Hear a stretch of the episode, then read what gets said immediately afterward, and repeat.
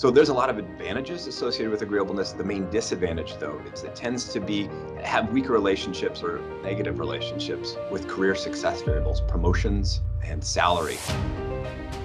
Excellence, professionalism, innovation, and collegiality.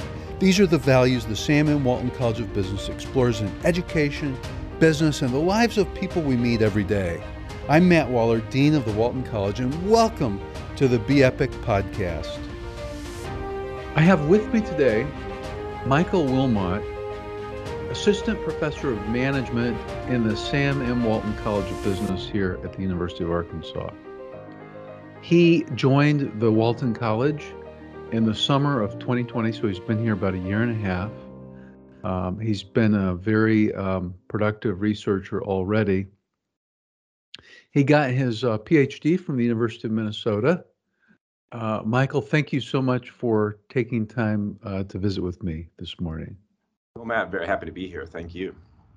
Um, Michael, as you know, I was reviewing. You you had a paper published recently. I uh, I was reading it because I always no, I didn't read the whole thing, but I read parts of it. But I found it very interesting. If you're interested in business, uh, this would be uh, some research you might you might find interesting. But but again, what's the name of the art journal and journal article title? Sure. Uh, the the title of our paper um, it was accepted. It hasn't been through the publishing process yet. It's still in press, uh, but it's called Agreeableness and Its Consequences: uh, Meta-analytic Review of the Quantitative Evidence. Okay. And what's the name of the journal? It's Personality and Social Psychological Review. Which is a top, top journal that has yes. very yes. high impact factor. It's the premier journal in personality and social psychology, um, publishing theory papers and uh, meta-analyses primarily. Uh, I'm going to delve into those some of those things that most people won't know about, like meta-analysis, what that means, et cetera. But I want to back up for a minute. Mm-hmm. Because agreeableness is one of the five traits of personality, I believe. Is that correct? It is. Um, and, you know, maybe maybe we ought to just take a brief step back further and just talk about what is personality to kind of yeah that'd be great Selves and have a foundation so when we're talking about personality uh, we're talking about individual differences in the way people think feel behave and are motivated uh, in different situations and across time now, people are very different and do different things at different times, so we have to come up with a way to like research personality. So the trait has been uh, the most predominant um, mode of doing this research. So personality traits refer to relatively stable patterns of that thinking, feeling, behaving, and being motivated. Um, when you come into contact with general classes of stimuli across time and situations. So there, there's a bit of a descriptive part and an explanatory part of personality. The descriptive part is kind of a probabilistic description of how people act in public. You know, it's like we're observers from the outside looking in. Um, it's been described by some as people's reputation, their character. What do they do? How do they tend to act? Are they kind? Are they rude? Are they extroverted? Are they quiet? So that's kind of the descriptive part. The explanatory part refers to well, it's kind of shorthand, really. We don't really know what's going on in the brain. We're, we're studying that, but it's the underlying psychological processes that are responsible for generating that thinking, feeling, and behaving associated with that trait. So, uh, causal mechanisms and processes underlying the psychological functioning in the brain. Finally, from an applied perspective, we can think about personality as a characteristic of uh, human capital resources that can be leveraged for business advantage. And so that is kind of my orientation to looking at personality. I'm interested in how personality traits are associated with variables um, broadly defined as success at work. Very interesting. So, would you mind before we get into agreeable agreeableness, tell us what what are the traits of personality?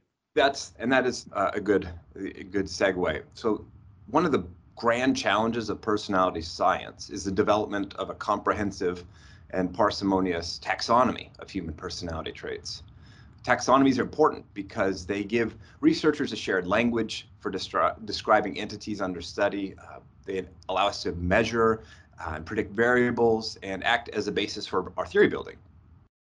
So work on a taxonomy of personality traits, it progressed in fits and starts over the mid 20th century, but in the late 80s and early 90s, a general consensus began emerging across researchers uh, about a big five trait taxonomy. Sometimes it's called the five factor model, but the big five taxonomy posits that individual differences in personality traits can be reasonably, reasonably well described and captured across five big dimensions.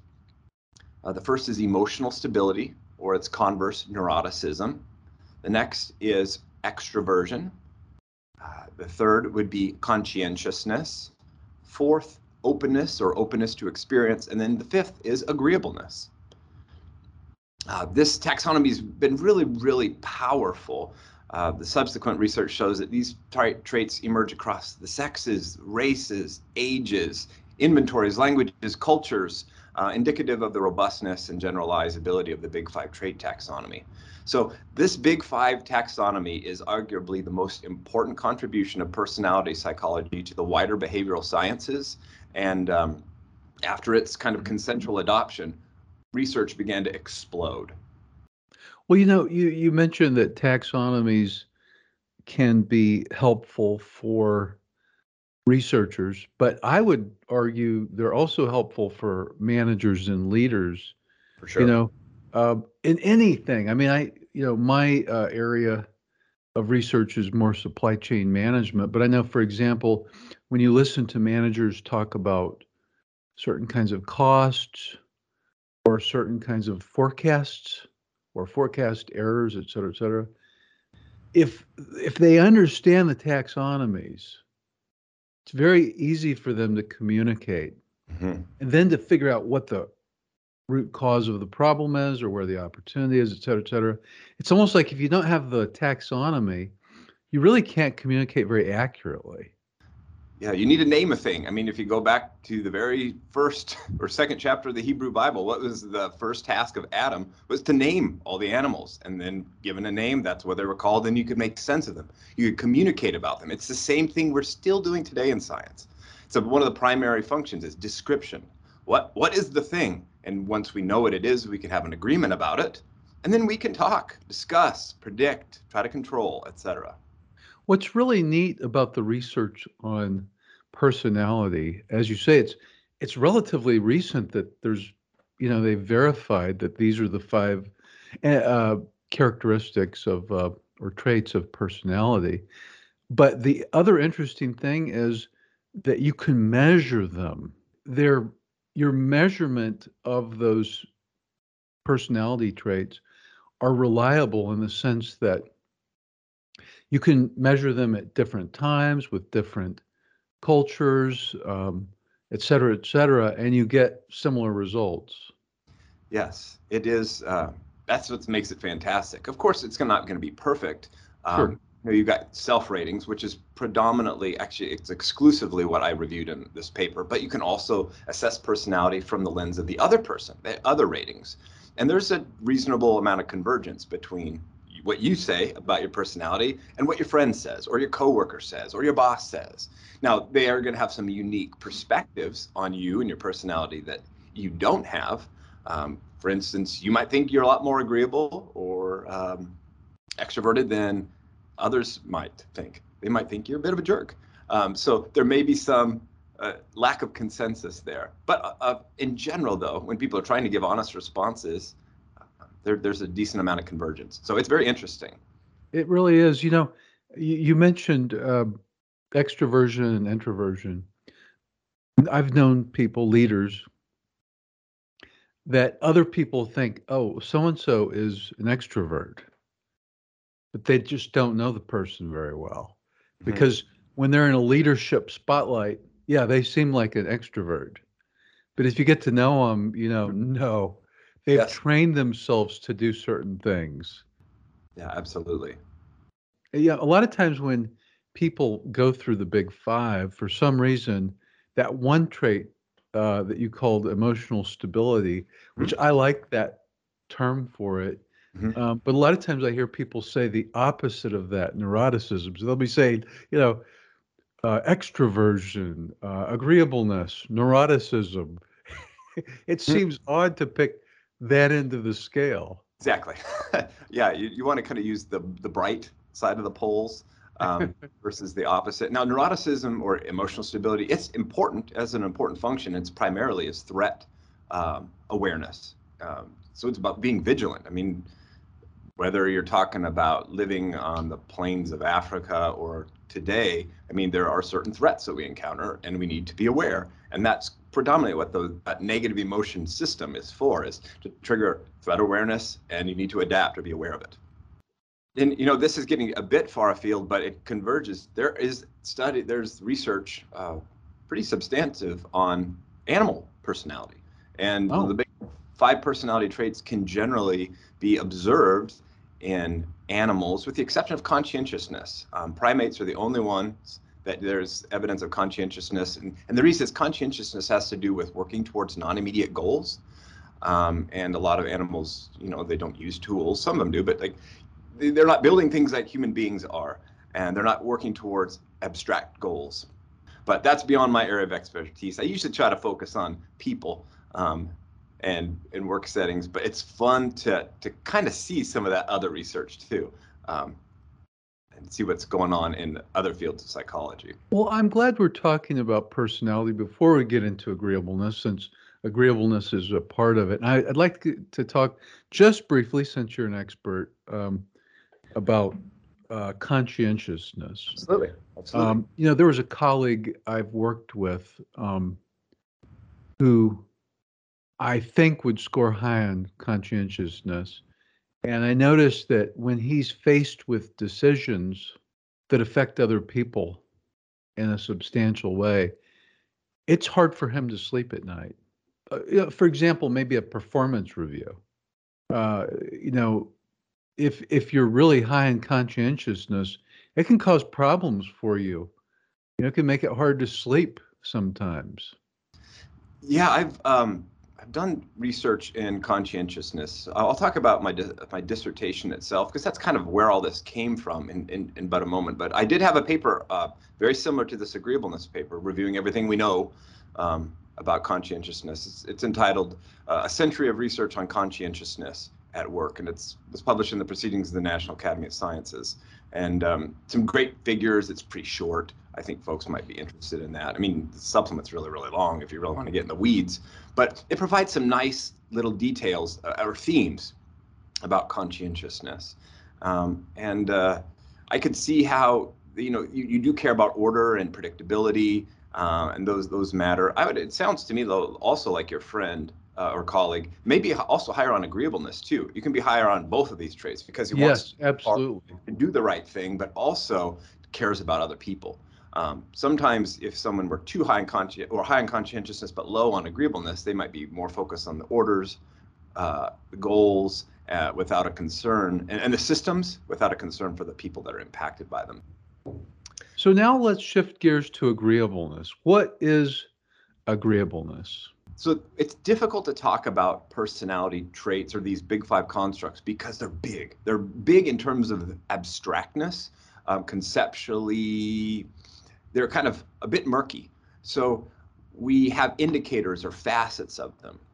So I guess the way I'd be describing agreeableness is it's a broad construct which generally concerns motivation to maintain positive relationships with others and to work well with others.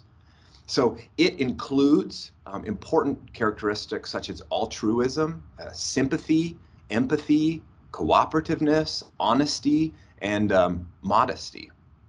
So I think you know that that's good to know those you know descriptors, but it's probably best to have like a prototype. So the prototypical agreeable person would be someone who's sympathetic and considerate of feelings um, and perspectives. They're, they they tell the truth. They're supportive of others, and because of all these things, they arouse liking in other people. Agreeable people just are likable. Uh, people like agreeable people in general. Uh, by comparison, the prototypical disagreeable person is critical, skeptical, hostile, condescending, or, and even manipulative of others. So those are your two contrasts. So uh, you were talking earlier about, you know, describing a trait versus uh, looking at its causal effects and so forth. What is your research here uh, focused on? That's a great question. Uh, so I'm interested in how people uh, self-report their personality and then what types of work relevant and life relevant criteria these self-report ratings predict. I primarily do my research at a meta-analytic level. So I, I do meta-analyses and we can talk about what a meta-analysis is too. I think that would be helpful. Um, and then I'm doing second order reviews. So that is, I'm reviewing meta-analyses. So when the meta-analytic literature gets so big, you need to do a review of those. And that's what this agreeableness paper was in addition, and it's a subset, actually it's a piece of my dissertation. My dissertation, I look at all the big five traits and um, my work the past few years has been publishing single papers on a single trait. So I got a paper on extroversion in the Journal of Applied Psychology, one conscientiousness previously discussed. And currently this third one uh, is on agreeableness. You know, I, of course, didn't know what a meta analytic study was until I was in my PhD program a long time mm-hmm. ago, back in the dark ages. Uh, I don't think there were as many meta analyses back then. It was kind of a new thing. Um, and to think of a second order meta analysis, uh, meta analysis of meta analyses, to be honest, I'm embarrassed to say I didn't know that existed until I read through your paper. It shows you how far behind I am. Well, in, in, I guess in, in your defense, it's only been relatively recently, less than the past 10 years, that second order meta analytic methods have been proposed and used in the behavioral sciences. And frankly, they haven't got a lot of traction yet because there's not a lot. Um, not a lot of use for them yet. There's not that many literatures that can be second order meta analyzed. So, but I'll, I'll describe what meta analysis is real briefly. Um, this arguably one of the most uh, significant methodological statistical advances of the late 20th century. Um, meta-analysis is a statistical technique for integrating quantitative research findings across studies. So it allows us to synthesize a vast literature of sometimes contradictory findings. Let's say you've got two variables. Let's say you're looking at agreeableness and job performance. You know, in some uh, studies, there may be a positive relationship, others a negative relationship, others a zero or nil type of relationship. But what you want to know is what's the true relationship between these two variables? So what meta-analysis can allow you to do is you can combine those studies, you can weight them by sample size. Um, larger sample studies are more reliable. And you can come up with a precise point estimate of the relationship between two variables, as well as true var uh, variability uh, around estimates of that study. So, uh, for instance, agreeableness has a stronger relationship with performance in certain occupations than others. This is another paper that we published earlier in this year. Agreeableness is best in healthcare. That's where one of its strongest relationships, which makes sense because agreeableness is a trait about helping people, and healthcare is it involves that um, skill set. A poor predictor, for instance, in uh, management and sales um, which is a little bit more individual focused and generating goals and productivity, which is not necessarily the bag, so to speak, of agreeableness. I want to really nail this down a little bit further.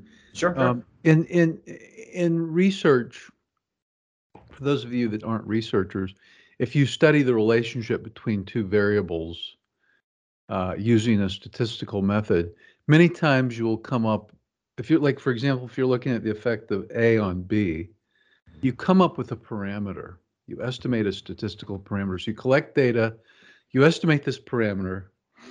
The parameter may be positive, it may be negative. Um, that's one thing. And it may be statistically significant and it might not be statistically significant. Um, but you can have a study done, one study, and it can estimate it to be positive and statistically significant. But there's something called false positives and mm-hmm. false negatives. Mm-hmm. And because of that, you a, a certain one study uh, may suggest a positive relationship, but if you looked at hundreds of studies, mm-hmm. that false positive can shake out, and you realize that no, it's a negative relationship. And so meta analyses help get over that problem to some degree, don't they? Absolutely. Uh, they can account for chance, the vagaries of chance and sampling error, which is what you're talking about, and it statistically removes it. Uh, and advanced methods can also correct for other sources of error, including impre imprecise measurement or measurement error, um, as well as range restriction. You can, uh, you might have a restricted population and you want to generalize to uh, a truer or a broader population, and you can make corrections for that as well. And then finally, we talked about second order methods um, that you can accumulate meta-analyses that are independent of one another. That's important. Uh, important assumption in meta-analyses. These point estimates need to be independent of one another. So back to the example I just gave, you could have one study looking at the relationship between A and B, they estimate a parameter. and you have another study that estimates that same thing, maybe right. a bigger sample size, maybe a different age range. Mm-hmm. And then you have another study that does it, and then another study. So the first order meta-analysis is combining all of those, correct? That's correct. And let's say then that someone was doing all those same things, but let's say they're doing it in Europe or Africa and with a different set of, you know, different population. Because those studies are all independent, let's say they're published in different journals, you could combine those um, two meta-analyses together, and then you would have a cross-cultural, you know, second order meta-analysis wouldn't have to be cross-cultural, but that's kind of the general gist of it. They're independent of one another, and as a result, you can combine them because they're unique pieces of information. So, second order meta-analyses, where you're combining a bunch of meta-analyses, they do they is it true that they tend to be more accurate? I'd say yes. You're you're coming up with better point estimates, and you're accounting for yet another level of sampling error. And we call it second order sampling error. And that would be the, the you know, if you got to think about, uh, you got this broad universe of studies and you're like sampling, you know, you take a handful of them, all right, and then you meta-analyze those. Uh, it's better than just one, you know, picking one study to come up with the estimate. So you got a handful, but there's still, uh, you might not have captured the full population of that universe. So the second order meta-analysis will allow you to come up with more excuse me, more precise uh, parameter estimates by accounting for some of that leftover sampling error, second order sampling error.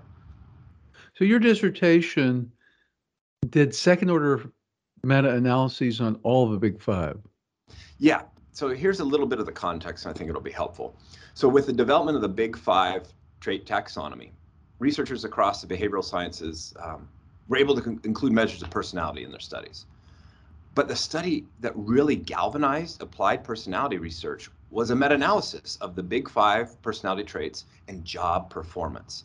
See, previously, because of the uh, inconsistent relations of personality, because there was no meta-analysis, there was people were down. Uh, the literature was down on personality as a useful tool for prediction, um, selection, et cetera, at work. So in 1991, Barrick and Mount published um, a highly acclaimed meta-analysis of the Big Five and job performance and showed that yes, personality, when it's organized according to this Big Five trait taxonomy, has predictive validity uh, for work relevant variables. In particular, conscientiousness showed um, a substantive effect size of 0.20. It may sound small, but it's pretty darn good for the behavioral sciences. And this study was like the study that launched a thousand studies. I just looked at the citation count this morning, and it's approaching 14,000 citations. So it it's it ranks number one or two, depending, uh, the most highly cited uh, publications in applied psychology. So the success uh, the success of research explosion of, of, a result of this study, you know, prompted further Big Five meta-analyses, and so many that uh, more than 300 of these Big Five meta-analyses have been published across the behavioral sciences. Just looked yesterday. Uh, the topics obviously are range widely: um, health, well-being, marital satisfaction, leadership, academic performance, job attitudes, career success.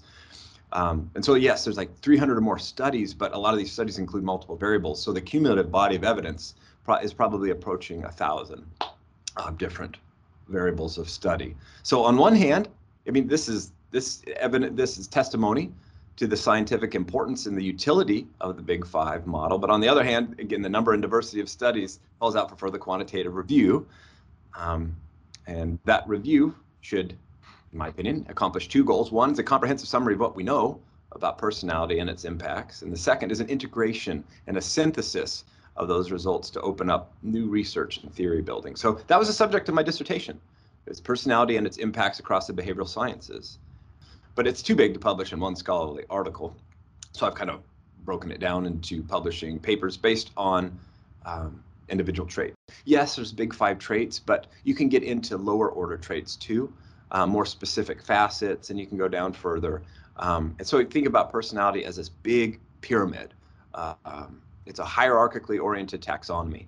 Um, but some of these relationships are complex. They, um, they're, it's just not a, a, simple. They're not all these big five traits. They're not uncorrelated. They're correlated with one another, and so there's a complex structure involved. So make, which makes it challenging and interesting. Sometimes it hasn't gotten uh, as much focus as others. So I, I thought that um, the readers, uh, Personality and Social Psychology Review, would be particularly interested in this study. So that's why I targeted that journal.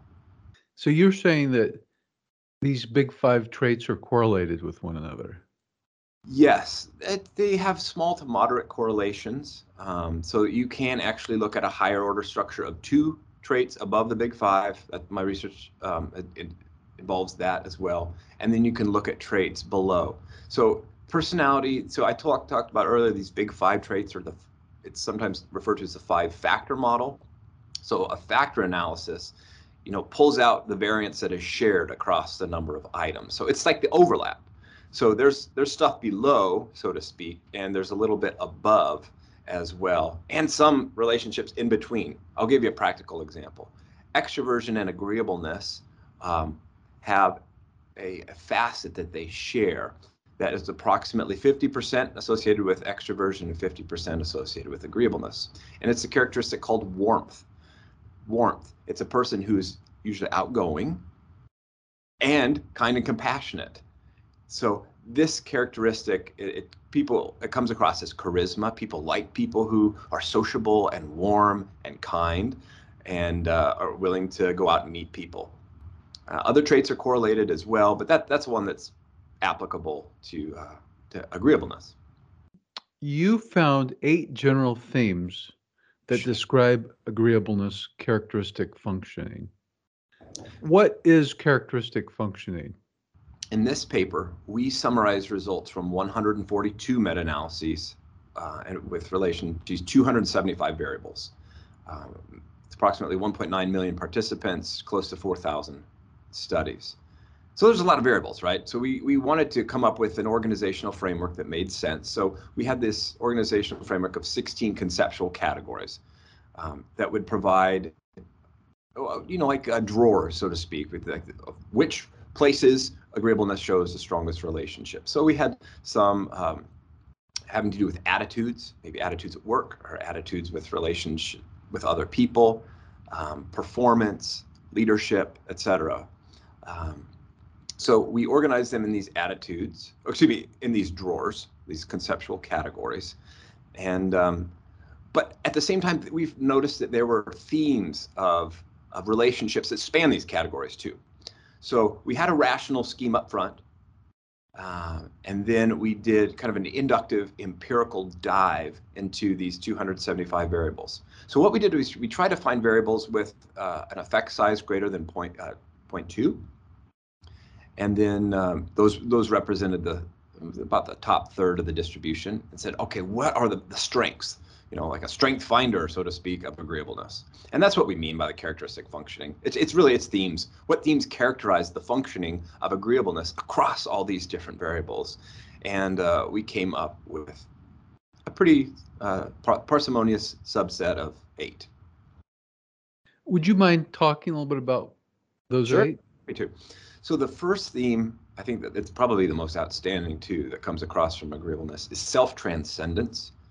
So people high in agreeableness uh, have aspirations for self-directed growth as a person. Um, they kind of want to grow up, but also out. There's a motivation to show care and concern for other people, um, but as well as engaging in self-transcending practices. Uh, practically speaking, agreeableness is a trait that's the most highly uh, correlated with religiousness and spirituality.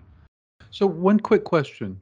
Mm-hmm. Um, so you said that uh, the first theme is that, and probably the most outstanding, um, is that agreeableness is related to self transcendence. And I took from what you said that self transcendence means the person aspires to grow. So they might they might maybe exercise a lot or read and study, right? Yes. And yeah. or even as you said, eh, eh, have uh, spirituality, religiousness. Yeah, I would say it's more along those lines. It doesn't have super strong relationships with uh, physical health variables. Definitely has some with um, mental or psychological functioning. Well, I'll talk about that in the next theme. But yeah, this is mostly just a desire to be a better person. I want to be a better person. I want to grow. I want to develop, and I want to learn. Um, but I also want to transcend myself. I want to help others. Um, willingness to forgive falls into this self transcendence category le- leaders have different kinds of capabilities. One of them that comes to, to my mind is um, how strategic they are, right? Some mm-hmm. leaders are stronger in strategic direction, some are stronger in influence, some are stronger in relational building, some are stronger in execution, et cetera, et cetera. But that strategic one, I, I I've not studied this, but I would just based on what you said, I would have a hunch that agreeableness agreeableness might actually help the strategic portion a little bit. I don't know, uh, at least from the empirical data. Uh, it is important for leaders to be at least somewhat agreeable. If you're if you're too agreeable, you're a pushover, right? Right. But if you're disagreeable, um, people might resent you or don't want to follow you. People kind of want to leaders like are an archetype, right? You really people want to follow the the person they aspire to be a lot of the times, and someone who's kind and respectful, but also can make the hard choices, but does take into account other people. Um, that that's gonna be who they're more likely to follow. You can boil a lot of leadership behavior research down into two general dimensions, two two factors, so to speak, and the one has to do with pursuing the goals, you know, of the of the team. We've got to pursue our objectives um, so this would be like your task orientation. But the other part is the agreeableness part. It's a, it's relational orientation. You've got to lead a team. You've got to keep them working together. You got to help them out, consider them, support them individually. Um, and so there's often a dynamic tension between the two because sometimes you got to get stuff done, but people need help, or sometimes people need to buck up and get stuff done too. So uh, it's a complicated job. Um, so agreeableness is an important part of leadership. Strategically, um, I, I, don't know, but I would say cognitive ability is going to be a lot more important there, um, uh, which is has small relationships, but is generally unique and independent and has its own research area um, re- regard to person with regard to personality. Okay, second theme would be contentment. this is having to do with your attitudes. People who are agreeable tend tend to be more likely to accept life as it is. Um, their ability to successfully adjust to new uh, contexts and institutions too. Uh, they report experiences of satisfaction across different life domains. So whether it's work or home, they tend to be more satisfied, mentally um, healthy and happy. Um, and again, just willing to accept life as it is. This contentedness could be adaptive, as you could say, and maybe maybe it uh, could also be a bit unadaptive at times. You might rationalize something that's um, hard or difficult. Um, but in general, it's this this theme of contentment. Another one would be relational investment. This is, I mean, it's pretty simple, but people who are agreeable are more motivated to cultivate and maintain positive relationships with others at work, at home, with supervisors, with peers, with followers, with clients. Um, and as a result, they experience the mutual support and satisfaction of those positive relationships. So people who are agreeable invest in relationships and they care about those those personal interactions. Uh, but the, the next one is related, it's team working. Agreeable folks work well on teams. Uh, so individuals who are higher in agreeableness have higher empathy abilities. So you have the capacity to kind of understand what's going on in somebody else's mind. The theory of mind is what they call it in the psychological research. So you have this empathic capacity to coordinate goals with others and ability as well as willingness to cooperate effectively. So regardless of the roles, again, it can be leaders, followers, supervisors, um, to, to accomplish these collective objectives. Folks who are agreeable like to work with other people, especially if they are agreeable too. And teams that are more agreeable as a whole team tend to function better. Teams that are comprised of like some agreeable and some disagreeable people, that heterogeneity um, can be disadvantageous for team performance. That's really interesting. A um, couple others, work investment. So people, it's it's interesting. Folks who are agreeable, they are willing to expend effort at work and do quality work and show responsiveness to the work environment. You know, they want to adapt and grow in their careers. Um, the other thing that's interesting, though, kind of a counterbalance, is this is this um, sixth theme. They, they tend to be have a lower results emphasis. So people who are more agreeable, they tend they tend to be less likely to set goals and produce individual results and output. Uh, they're also more likely to rate others' performance with greater leniency again, it's uh, it's not so much that these people don't want to work hard. We've already established that they do. They just would prefer to do it in teams, or in the right situation or occupation, like healthcare, um, or uh, clerical and customer service roles are also uh, conducive to individuals who are more agreeable. And then the final two have to do with how people who are into uh, agreeable behave in institutions. Um, so the, the the seventh theme is social norm orientation, we're calling it. So what we mean by that is it has a greater individuals who are higher in agreeableness have a greater sensitivity to and respect for and willingness to behaviorally comply with social roles and norms. And they also, importantly, avoid rule breaking and wrongdoing and counterproductive behavior. And uh, as a result, they, they, they fit well in institutions and organizations. And that, that brings us to the last theme, is social integration. Because these people work well, they're uh, content, they, they help other people, um, they're team working, they're they're more likely to be successfully integrated into social roles and institutions, and they're more they're less likely to engage in delinquent behavior, antisocial behavior, and they're less likely to leave. They're more likely to stay um, because they receive some of the benefits of becoming a part of that institution. You know, they have a role, they have support, um, both socially and uh, in terms of resources. So those those are the big eight themes that are associated with agreeableness, um, or what we're calling its characteristic functioning. And uh, we hope that these can be explored and studied and kind of can uh, represent a research agenda. Um, you know, what are what are the boundary conditions or limitations, or where can these themes be of benefit? Where might be uh, an opportunity or a situation where the, the the advantage may become a disadvantage.